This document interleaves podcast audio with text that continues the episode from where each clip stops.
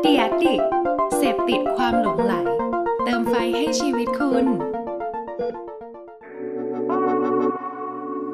Welcome to an Addict Podcast.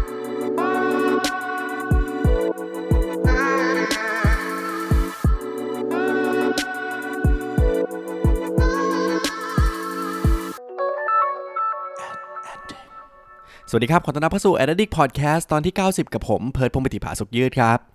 วันนี้นะครับก่อนที่เราจะเริ่มกันนะฮะผมก็ขอมีเรื่องประกาศครั้งสำคัญเลยนะครับว่าในวันนี้ครับ Addict Podcast นะครับที่เป็นรายการที่ทุกคนฟังมาจนวันนี้นะฮะถึงตอนที่ 90 เนี่ยจะไม่มีรายการนี้แล้วนะครับโดยที่ทางช่องเรานะครับในอาทิตย์หน้าในเดือนหน้าเนี่ยที่เป็นเดือนกุมภาพันธ์ปี 2021 นี้นะครับเราจะมีการเปลี่ยนแปลงทิศทางของทางช่อง The Addict Podcast นะครับโดยที่ช่อง The Addict Podcast ครับจะเปลี่ยนมาใช้ชื่อ Addict Podcast นั่นเองนะครับแต่ว่าหลายๆ รายการในช่องนี้นะครับก็ยังอยู่เช่นเคยนะครับเรามี creator partner เยอะแยะมากมายนะฮะแต่ว่ารายการของเราครับจะมาในรูปแบบอื่น รูปแบบชื่ออื่นนะฮะยังไงก็ถ้าใครคิดถึงเสียงของผมนะฮะหรือว่าอยากจะฟังรายการที่ผมจัดขึ้นมาเนี่ยก็ติดตามมาได้นะฮะเดี๋ยวจะมีรายการใหม่ขึ้นมาแน่นอน นะครับก็วันนี้ครับสิ่งที่อยากจะมาพูดกันครับเพราะว่าในไม่กี่วันก่อนนะครับผมเชื่อว่าหลายคนน่าจะรู้จักอีเวนต์นี้อย่างแน่นอนนะครับนั่นก็คือ Creative Talk Conference นะครับซึ่งในปีนี้เนี่ยก็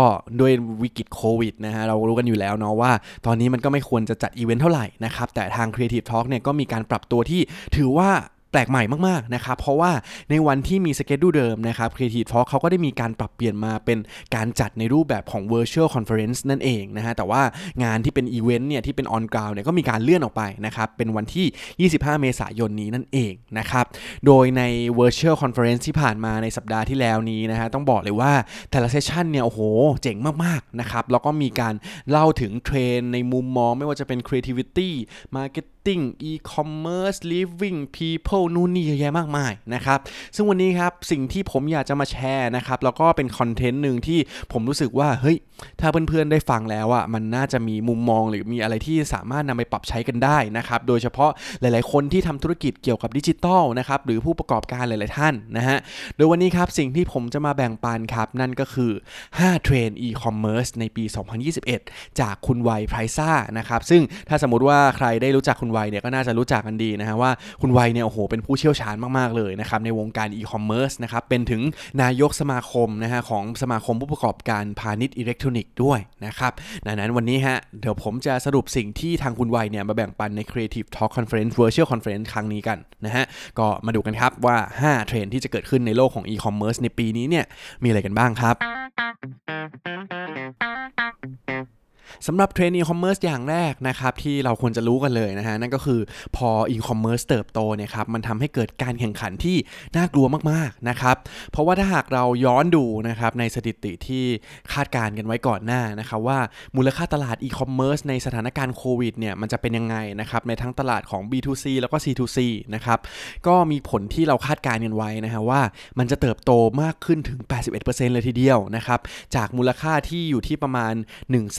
6 63,300 ล้านบาทนะครับจะกลายเป็นเกือบ3แสนล้านบาทเลยทีเดียวนะฮะในปี 2020 ที่ผ่านมานี้นะครับ โดยข้อมูลจากทาง p r i c e นะครับ ซึ่งถือว่าเป็นแพลตฟอร์มอีคอมเมิร์ซที่โด่งดังมาก ๆ อันหนึ่งนะฮะที่คุณไวเนี่ยก็เป็น CEO นะครับ พบเห็นสถิติครับว่า จำนวนสินค้าใน 3 แพลตฟอร์ม ไม่ว่าจะเป็น Lazada, Shopee หรือว่า JD Central นะครับใน 3 แพลตฟอร์มเหล่านี้เนี่ยมีจำนวนสินค้าเพิ่มขึ้นมากกว่า 32%เลยทีเดียวนะครับแล้วถ้าเราดูไปที่ข้อมูลของผู้ขายนะครับก็จะเห็นว่าจำนวนพ่อค้าแม่ค้าในประเทศไทยเนี่ยมีจำนวนเพิ่มขึ้นสูงถึง 50%ด้วยกันนะครับแสดงให้เห็นชัดเจนเลยนะฮะว่าในปี 2020 ที่ผ่านมานี้เนี่ยมีการเติบโตของโลกในตลาดอีคอมเมิร์ซเนี่ยโอ้โห สูงมาก นะครับ แต่ว่าถ้าสมมติว่าเรามาดูข้อมูลเชิงลึกนะครับที่ตัวสินค้าต่างๆ ในตลาดสินค้าอีคอมเมิร์ซในไทยเนี่ยฮะต้องบอกว่ายังน่าเสียดายนะครับเพราะว่ากว่า 63%ครับสินค้าที่มันเกิดขึ้นในไทยที่เราซื้อกันเนี่ยมันมาจากต่างชาติกันทั้งนั้นเลยนะครับดังนั้นก็ถือว่าเป็นความท้าทายมากๆนะครับที่ตลาดนี้เนี่ยมีการเติบโตนะครับแน่นอนว่ามีผู้เล่นมากขึ้นอย่างชัดเจนนะฮะแต่ว่าในเชิงของสินค้าเนี่ยนอกจากในไทยเองก็มีต่างชาตินะครับโดยเฉพาะประเทศจีนเนี่ยเข้ามาเป็นผู้เล่นหลักด้วยนะครับดังนั้นก็ ต้องสู้กันต่อไปนะครับในตลาดนี้นะฮะแต่รับรองเลยว่าเติบโตแน่นอนครับ และสำหรับเทรนด์อีคอมเมิร์ซอย่างที่2นะครับนั่นก็คือ direct to consumer คำนี้ครับต้องบอกเลยว่าถ้าใครได้ติดตามในช่วงปีที่แล้วนะครับ ก็จะเป็นคำที่ในหลาย ๆ เทรนด์นะครับ ยิ่งเฉพาะในด้านของดิจิทัลในด้านของอีคอมเมิร์ซในด้านของการทำธุรกิจด้านนี้เนี่ยจะเห็นเลยว่าคำนี้เนี่ยมีพูดถึงเยอะขึ้นมาก ๆ นะครับ direct to consumer คืออะไรครับ ในตอนนี้เนี่ยหลาย ๆ แบรนด์นะครับก็เริ่มหันมาสร้างช่องทางในการขายสินค้าโดยตรงกับผู้บริโภคนะฮะโดยที่เขาเนี่ยจะไม่เริ่มขายผ่านช่องทางการกระจายสินค้าแบบเดิมแล้วนะครับเพราะว่าจากข้อมูลของทาง p r i ซ่านะครับก็แสดงให้เห็นเลยว่าจำนวนร้านค้านะครับซึ่งเป็นแบรนด์ Official Shop ใน s h o p e e Mall หรือว่า Lazada Mall นะครับจะเห็นเลยว่ามีจำนวนร้านค้าเนี่ยเพิ่มขึ้นกว่า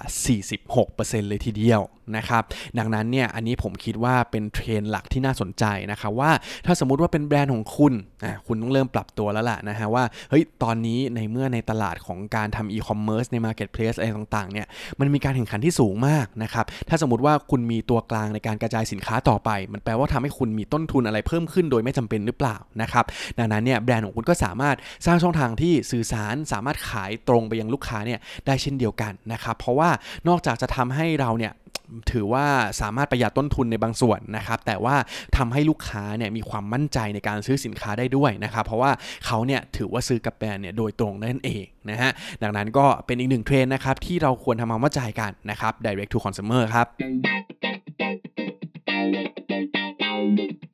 และสำหรับเทรนด์อีคอมเมิร์ซอย่างที่3นะครับนั่นก็คือปัจจุบันนี้นะครับคนเนี่ย ไม่ได้ search สินค้าแล้วนะครับ แต่ว่าสินค้านะครับเป็นคนกลับมาหาคนนั่นเองเออฟังอย่างนี้หลายคนเริ่มงงนะฮะคืออย่างนี้ครับเวลาถ้าสมมติว่าเวลาเราพูดถึงพฤติกรรมผู้บริโภคสมัยก่อนนะครับมันก็จะเกิดจากว่าเฮ้ยเรามีความต้องการอะไรบางอย่างเนาะแล้วเราก็จะเข้าไปค้นหานะครับใน Search Engine อย่าง Google นะครับว่าอะสมมติผมสนใจโทรศัพท์เครื่องหนึ่งนะครับผมก็เข้าไปเสิร์ชว่าอะโทรศัพท์รุ่นนี้ตึ๊ดตึ๊ดตึ๊ดตึ๊ดอะค้นหาไปดูข้อมูลไปดูรีวิวอะไรต่างนะฮะแต่ว่าปัจจุบันนี้ครับด้วยเทคโนโลยีต่างๆนะครับมันทำให้เราเนี่ยแทบไม่ต้องค้นหาเลยนะครับ แต่ว่าในทางกลับกันครับ สินค้าเหล่านี้เนี่ยเขาเรียนรู้นะฮะว่าเฮ้ยคนที่มีแนวโน้มความจะสนใจในสิ่งนี้ในสินค้านี้เนี่ย คือใครนะครับแล้วเขาเนี่ยก็จะมาโผล่ให้เราเห็นนะครับโดยที่เราแทบไม่ต้องไปค้นหาเลยด้วยซ้ำนะครับดังนั้นเนี่ยถ้าสมมุติว่าในอนาคตต่อไปนะครับผมคิดว่าโลกที่เราอยู่เนี่ยมันก็จะมีความน่ากลัวมากขึ้นเรื่อยๆนะครับหลายคนหลายสิ่งหลายแบรนด์เนี่ยเขาก็จะรู้ใจเรามากกว่าตัวเราเองด้วยซ้ำนะครับดังนั้นเนี่ยถ้าในเชิงของแบรนด์เชิงของนักการตลาดเองนะครับต้องบอกเลยว่ามันเป็นสิ่งที่สำคัญมากๆนะครับคุณต้องทำยังไงเหมือนทำ predictive marketing เนี่ยยังไงให้ได้นะครับทำยังไงคุณถึงจะรู้ว่าผู้บริโภคของคุณเนี่ยคืือใครแล้วเขามีความต้องการอะไรตอนไหนนะครับ เราก็ควรจะเข้าไปตอบโจทย์เขาให้ถูกที่ถูกเวลาให้มันเหมาะสมนั่นเองนะครับและนี่ก็คือเทรนที่3ครับตอนนี้เนี่ยสินค้าจะเริ่มเข้ามาหาเราโดยที่เราไม่ต้องค้นหาแล้วครับและสำหรับเทรนอย่างที่ 4 ครับ นั่นก็คือ Influencer Commerce นะฮะ โดยปกติถ้าเราพูดถึง Influencer หรือว่า KOL นะครับ ซึ่งก็คือ Key Opinion Leader เนี่ย แน่นอนครับเราก็รู้ว่าคนกลุ่มนี้นะครับได้รับความนิยมมากขึ้นเรื่อยๆนะฮะแต่ในเชิงของ e-commerce นะครับอันนี้ผมคิดว่าน่าสนใจเหมือนกันนะครับเพราะว่าบางทีเราอาจจะไม่รู้ว่าเฮ้ยอินฟลูเอนเซอร์นี่แหละเป็นบุคคลที่สามารถ สร้างการขายได้อย่างดีมาก ๆ เลยนะครับ โดยจากข้อมูลสถิติของ South China Morning Post นะครับในปีตั้งแต่ 2019 นะครับ แสดงให้เห็นเลยครับว่า 60%ของรูปแบบ social marketing นะครับที่มีประสิทธิภาพแล้วก็สามารถช่วยสร้างเม็ดเงินให้กับผู้ประกอบการได้มากที่สุดเนี่ย นั่นก็คือ Influencer Marketing หรือว่า Key Opinion Leader เหล่านี้นั่นเองนะครับ ซึ่ง ยิ่งใน case study ของประเทศจีนนะครับผมคิดว่ามันชัดมากๆนะฮะเราน่าจะเห็นข่าวเนาะว่าเฮ้ยเวลาดาราคนจีน หรือว่าคนขายของคนจีนเขาไลฟ์เนี่ยโอ้โหเขามีกล้องเป็นเป็นร้อยอันเลยนะครับแล้วเฮ้ยพวกนี้เนี่ยเขามีทักษะเขามีวิธีการทำยังไงให้คนเนี่ยเกิดความสนใจนะครับผ่านทางไลฟ์หรือว่าผ่านทาง social post ต่างๆ ได้อย่างโอ้โหแปลกใหม่มากๆนะครับจนทำให้เกิดยอดขายเนี่ยถล่มทลายเลยนะฮะดังนั้นก็ต้องลองไปทำการบ้านกันดูครับว่าในทุกวันนี้นะครับอย่าลืมมองข้ามเหล่าอินฟลูเอนเซอร์ไปนะครับ เพราะว่าเวลาเราพูดถึงอินฟลูเอนเซอร์เองแน่นอนมากครับก็มันก็มีหลายกลุ่มเนาะก็ลองเลือกตามความเหมาะสม ลองเลือกตามวัตถุประสงค์นะครับ แต่บอกเลยว่า influencer commerce เนี่ยเป็นเทรนด์ที่กำลังมาแรงมาก ๆ ครับ และสำหรับเทรนด์ e-commerce เทรนด์ที่ 5 นะครับ ซึ่งเป็นเทรนด์สุดท้ายในวันนี้นะฮะ นั่นก็คือ convergence of platform นะครับ ในปัจจุบันนี้นะครับ ถ้าหากว่าพูดถึงแพลตฟอร์ม หรือว่าเป็นช่องทาง e-commerce ต่างๆ ในประเทศไทยตอนนี้นะฮะ ต้องบอกเลยว่า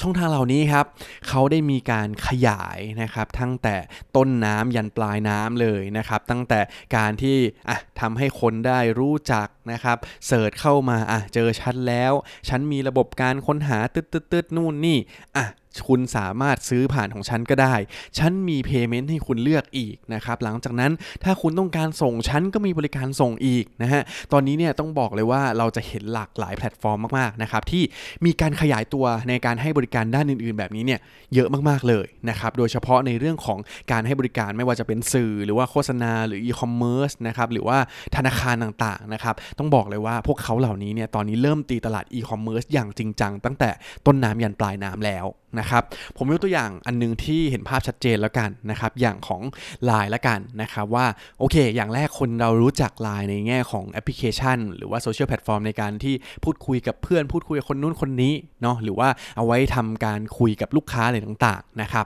แต่ว่าในเชิงของ advertising แน่นอนว่า Line ก็มี official account นะครับ Line ก็มี ad platform ด้วยนะครับนอกจากนั้นครับ e-commerce ตอนนี้ Line ก็มี Line Shopping นะครับรวมถึง Line My Shop นะฮะหลังจากนั้นยังไงอีกครับ Line ก็มี payment ของตัวเองเช่นเดียวกันนะครับไม่ว่าจะเป็นตัว Line Pay นะครับหรือว่าเป็น Line BK ต่างๆนะฮะและที่สำคัญครับ Logistics Line ก็มีเช่นเดียวกันนะครับอย่าง Line Man นั่นเองนะครับต่อไปนี้เราจะเห็นอันในแบบนี้เลยฮะเยอะขึ้นมากนะครับก็ต้องปรับตัวให้ทันนะครับแล้วเราก็ต้องหาโอกาสให้ได้นะครับว่าเฮ้ยเมื่อมีเจ้าใหญ่มาทำอย่างนี้แล้วเนี่ยมันจะมีประโยชน์อะไรกับแบรนด์ของเราบ้างนะครับก็